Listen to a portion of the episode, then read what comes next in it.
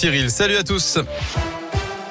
Et à la une de l'actualité, ce drame dans l'agglo lyonnaise. Une adolescente de 12 ans a été tuée à l'arme blanche à Villeurbanne. Son corps retrouvé habillé présentait plusieurs coups de couteau.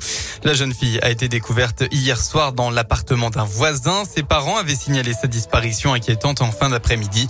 Le suspect recherché par la police a lui été retrouvé ce matin, décédé par arme à feu dans une forêt de l'ouest lyonnais. Il se serait suicidé.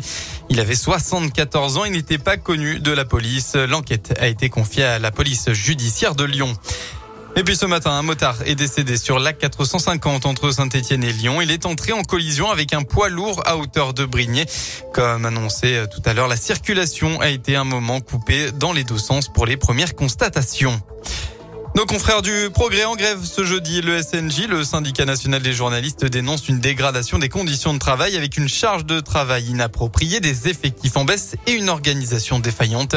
Il faudra donc s'attendre à des perturbations sur le site internet aujourd'hui, mais aussi concernant les éditions papier demain matin. Côté présidentiel, les derniers meetings des candidats. Aujourd'hui, Yannick Jadot est à Nantes et sera d'ailleurs à Lyon demain en visite d'une chaufferie biomasse.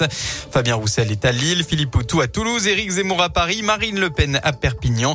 Valérie Pécresse sera elle à Lyon ce soir aux côtés notamment du président de la région, Laurent Vauquier. Le premier tour, je vous le rappelle, c'est ce dimanche. À l'étranger, le dialogue est au point mort. La Russie a accusé aujourd'hui l'Ukraine d'être revenue sur certaines propositions qu'elle avait faites lors de pourparlers fin mars à Istanbul et que Moscou avait dit accueillir positivement. De son côté, Kiev a appelé le gouvernement russe à réduire son degré d'hostilité dans ces négociations. Dans quelques heures, enfin, l'Assemblée générale de l'ONU va voter la suspension ou non de la Russie au Conseil des droits de l'homme des, Nations Unies.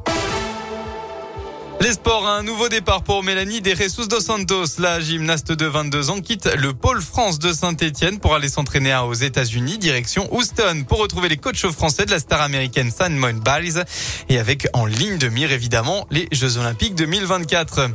Enfin, Jordan Sarrou, lui, s'amuse avant le début de la Coupe du Monde. Le Vernia champion du monde de VTT en 2020 a publié une vidéo en pleine préparation actuellement au Brésil.